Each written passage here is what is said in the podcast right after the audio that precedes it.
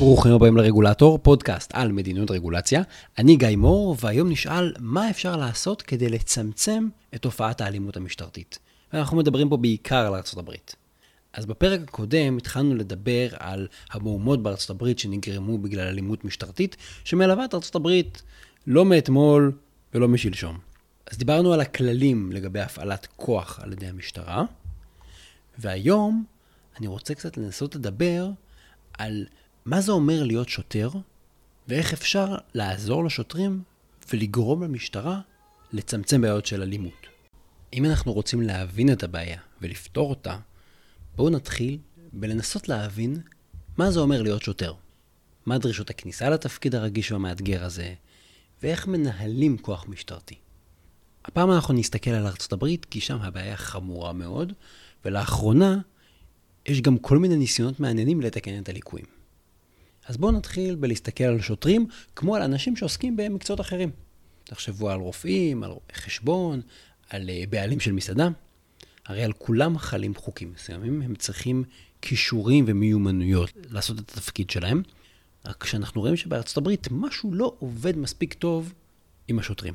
יש שתי שאלות רגולטוריות חשובות להבטחת הסטנדרט שנדרש מכל בן אדם שעושה איזשהו תפקיד, גם משוטרים.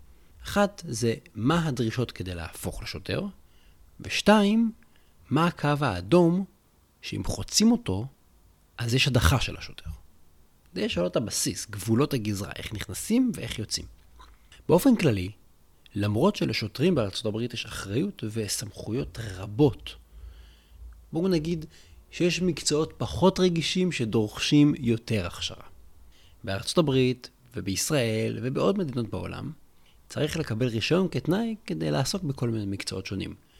זה יכול להיות ייעוץ השקעות, זה יכול להיות ריפוי בעיסוק, זה יכול להיות שמאות. למשל בקליפורניה, צריך לעבור 1,600 שעות של הכשרה, זה בערך uh, כמעט שנת עבודה, ומבחן הסמכה כדי לעבוד כקוסמטיקאית. אבל תשאלו את עצמכם כמה שעות הכשרה צריך כדי להפוך להיות שוטר במדינת קליפורניה. התשובה היא 664 שעות. בערך שליש, קצת יותר. בפלורידה, מעצב פנים שיסדר לכם את הקומפוזיציה שלה בבית, את הספה מול הטלוויזיה, מעצב פנים צריך לעבור הכשרה של 1,760 שעות כדי לקבל רישיון ממשלתי. אסור לו להיות מעצב פנים בלי הרישיון הזה. אבל שוטר צריך הכשרה רק של 770 שעות. וזה קצת מוזר בהתחשב במורכבות התפקיד של שוטרים, הכוח שהוא מוענק להם, הסמכות, וגם סוג ההחלטות שהם צריכים לקבל בתנאי לחץ. וכמובן שזה לא נגמר במספר שעות ההכשרה, ויש חשיבות גם על התוכן של ההכשרה ולמנגנון הסינון, וצריך באמת להסתכל לעומק, לא מספיק לדבר ברמת הכותרות. אבל אנחנו רואים שמאוד מאוד פופולרי לדרוש מאנשים פרטיים לקבל רישיון לפני שהם עוסקים באיזשהו מקצוע, מקימים עסק, אבל שכחנו לשאול מה לגבי הרישיון להיות שוטר. ומסתבר שבמידה מסוימת זה קל יותר. בואו נדבר על החצי השני, על הדחה של שוטרים ועל תביעה של שוטרים בארצות הברית. כי כמו כל פעילות, את רוב הבעיות אי אפשר לזהות מראש, ותמיד יהיו אה, מקרים שצריך להוציא אנשים שלא פועלים כשורה. אז בארצות הברית מאוד קשה להדיח שוטרים, גם אם הם פעלו באופן לא ראוי. יש מדינות בארצות הברית שבכלל לא מאפשרות להדיח שוטרים. אבל גם במדינות שזה כן אפשרי, זה מאוד נדיר, וזה מאוד מאוד קשה. למה? אז לפרופסור רוג'ר גולדמן יש הסבר מאוד מאוד משכנע. הוא אומר שאם ניתן להדיח שוטר רק בגין הרשעה בעבירה חמורה, אז לא ידיחו כל כך שוטרים. וזה פשוט הסיפור. אם הרף להדחה של שוטר הוא מאוד גבוה ומאוד קשה להגיע אליו, אז זה כמעט לא יקרה. ועכשיו שימו לב לפער בין שוטרים לבעלי מקצועות אחרים, כי כדי לשלול רישיון מקצועי, נניח של חשמלאי עורך דין, לא צריך להמתין להרשעה בעבירה פלילית חמורה, אלא אפשר גם להסתפק באיזושהי עבירת משמעת, או בהרשעה בעבירה פלילית לא חמורה. וגם רישיון עסק, נגיד רישיון עסק של מסעדה, או קיוסק, או תחנת דלק, אפשר לשלול אותו על הפרת הכללים, בלי הרשעה פלילית. תשאלו כל בעל מסעדה. אם העסק שלו לא עומד בדרישות, אפשר לשלול לו את הרישיון. לא צריך לחכות לפסק דין פלילי. טוב, אז קשה להדיח שוטרים, אנחנו מבינים את זה. אבל הרבה פעמים אנחנו אומרים שאם אפשר לתבוע מישהו על הנזק, זה סוג של תחליף לרגולציה. כי התביעה תרתיע אותו, וזה גם ייתן פיצוי למי שנפגע. רק שזה גם לא ממש קיים אצל שוטרים בארצות הברית. כי בארצות הברית שוטרים נהנים מחסינות מפני תביעות בגין עבירות ונזקים, אפילו אם השוטר ביצע עבירה שפגע בזכויות חוקתיות בארצות הברית. זכויות שמוזכרים בחוקה. זאת אומרת שכמעט אי אפשר לתבוע את השוטר על נזק שהוא גרם. כדי שתוכלו לתבוע שוטר, אתם צריכים להוכיח שהשוטר פגע בכוונה בזכויות של אזרח. ואם זה לא מספיק, אז כל שוטר זכאי למימון מלא של הוצאות ההליך המשפטי. הוא יקבל אחלה עורכי דין בלי להוציא דולר מהכיס. אז זה קודם כל הסיפור של איך נכנסים להיות שוטרים בארצות הברית ואיך יוצאים. בתמצית, יותר קל להיכנס להיות שוטר מאשר במקצועות אחרים, ומאוד מאוד קשה להדיח שוטרים, ומאוד מאוד קשה לתבוע שוטרים בארצות הברית. עכשיו, בואו נחזור לשאלה מהפרק הקודם, כמה כוח מותר לשוטר להפעיל? אז בפרק הקודם ראינו שבארצות הברית החוק מאוד לא ברור לגבי המותר והאסור של שוטרים מבחינת הפעלת כוח ואלימות. הם יצרו שם כל מיני מבחנים מבלבלים ומתוסבכים, וגם מאוד סלחניים כלפי שוטרים. וזה כמובן מעצים את הבעיה גם בזמן אמת, כי הכללים לא ברורים, אבל גם בבית משפט אתם לא יודעים מה תהיה התוצאה של ההליך. אז בשנה האחרונה עלו שתי הצעות חוק בקונגרס האמריקאי שמנסות להתמודד עם הבעיה הזאת. אחת של הדמוקרטים ואחת של הרפובליקנים. והנה כמה נקודות מעניינות מתוך הצעות החוק האלה. הם מציעים להעריך את ההכשרה של השוטרים ולהשקיע בה יותר. הם מציעים תמריצים כלכליים לשוטרים, למשל, אה, לתת תמריץ כלכלי לשוטר שיסתובב עם מצלמת גוף. מצלמה שנמצאת על הדש של הבגד שלו ומצלמת מה שלפניו, מה שהוא רואה. ויש הצעה שאומרת אמ, לאסור באופן מוחלט על אחיזת חנק של אזרחים. זו הצעה של הדמוקרטים. לפי הצעה של הרפובליקנים, יהיה מותר להשתמש באחיזת החנק על אזרח רק כדי לנטרל אותו, אבל אסור יהיה להביא למותו של אדם. פה אני חייב לפתוח סוגריים ולהגיד שעצם העיסוק בנושא הזה מלמד שלכאורה, אם הייתם נוחתים עכשיו מהחלל, הייתם מבינים שהיום אין איסור על שוטר לחנוק אזרח למוות, נכון? זה בעצם מה שהרפובליקנים אומרים. מותר לעשות אחיזת חנק, רק אל תהרגו בן אדם. בשביל זה מעבירים את החוק. עוד שתי נקודות מעניינות, הדמוקרטים מציעים לבטל את החסינות של שוטרים מתביעות במקרים שבהם השוטרים פגעו בזכויות אדם ביודעין או אפילו בהתעלמות, לא, לא צריך בכוונה. הרפובליקנים מדברים על זה באופן יותר כללי, על שינוי, שינוי של שיטת החסינות, אה, אבל הם בעיקר רוצים לתמרץ את תחנות המשטרה לבצע יותר הדרכות והכשרות לשוטרים. והדבר האחרון זה הסיפור של profiling גזעני. אחת הטענות נגד המשטרה בארצות הברית היא שהשוטרים מתמקדים באזרחים אפרו-אמריקאים באופן מפלה. אז לפי הצעה של הדמוקרטים, תחנות משטרה שלא יאסרו במפורש על ביצוע של profiling גזעני, לא יקבלו תקציבים פדרליים. אצל הרפובליקנים לא מתעסקים בזה בכלל. עכשיו, מה שמעניין בשתי ההצעות האלה זה שהן עוסקות בקביעה של כל מיני כללים, שההצעה של הדמוקרטים הרבה יותר דיכוטומית, הולכת הרבה יותר רחוק, אומרת או שזה מותר או שזה אסור, ונראה לי שהם נוגעים פה באיזושהי נקודה, כי צריך לתקן את הכללים, וזה טוב שהכללים יהיו ברורים. אבל אם אתם שואלים אותי, זה לא כל כך מספיק, כי זה לא רק שאנשים הם שומרי חוק או עבריינים, יש עוד כל מיני גורמים. כי כללים וחוקים לא משנים את ההתנהגות באופן אוטומטי. זה שאני אומר שמשהו אסור לא אומר שכולם מפסיקים לעשות אותו. צריך עוד כל מיני מנגנונים.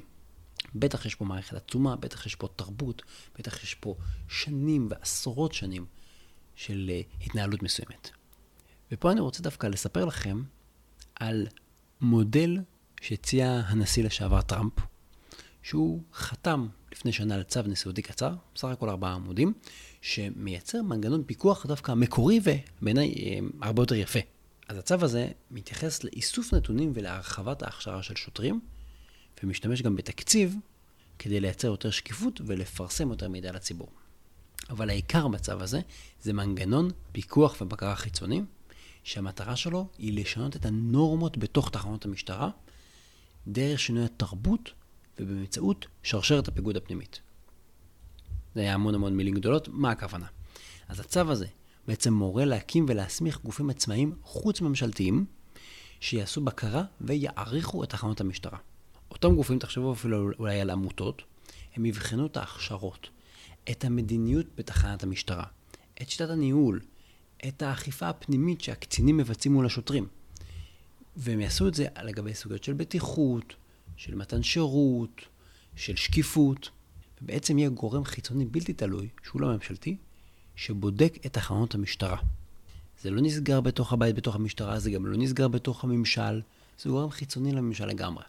טראמפ הורה שהתובע הכללי של ארה"ב יקבע את הקריטריונים שלפיהם הגופים העצמאיים יבחנו את תחנות המשטרה, זאת אומרת, הוא, הממשלה קובעת את הצ'קליסט, אבל הבוחן הוא חיצוני, וטראמפ גם קובע בצו תכנים מחייבים להדרכות. למשל, שההדרכה תכלול שאסור להשתמש באחיזת חנק. אגב, שימו לב, זה מוזר, הרפובליקנים לא רצו לאסור את זה בהצעת החוק שלהם, אבל טראמפ שהיה נשיא מטעם הרפובליקנים, רוצה להדריך שאסור לעשות את זה. ולפי הרעיון של טראמפ בעצם, רק תחנת משטרה, ששתפו פעולה עם גופי הבקרה האלה, זאת אומרת, יפרסמו את הדוחות שלהם לציבור, ימסרו להם מידע, ייתנו להם להיכנס, רק תחנות כאלה יהיו זכאיות למענקים מהממשל הפדרלי. זאת אומרת, שיש לנו מפקח חיצוני, חוץ-ממשלתי, על תחנות המשטרה, ותחנות המשטרה צריכות לבחור לעבוד איתו, הן לא חייבות, אבל להשתלם להם להיכנס מתחת לזכוכית המגדלת הזאת. וזה מאוד מעניין להשתמש בגופי בקרה חיצוניים ועצמאיים, כי זה קצת מזכיר את סוכנויות דירוג האשראי.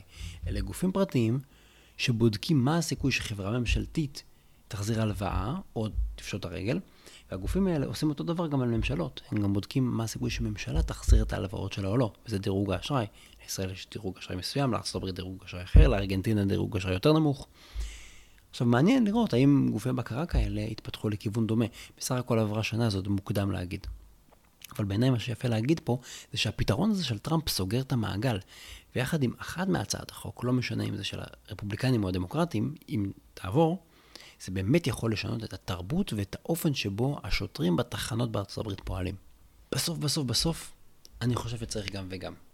הצעת החוק והמודל הזה של טראמפ נותנים קריאת כיוון לצעדים שצריך לנקוט אם אנחנו רוצים לטפל באלימות משטרתית.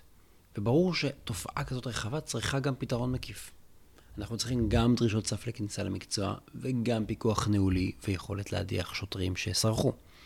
אנחנו צריכים גם כללים ברורים של מותר ואסור, וגם שהמערכת תדע להכשיר ולדרוש וליישם את הכללים. צריך גם הקלות, כמו פיקוח והכשרה ושקיפות, אבל גם גזרים, כמו תמריצים ומשאבים לתוכניות הכשרה.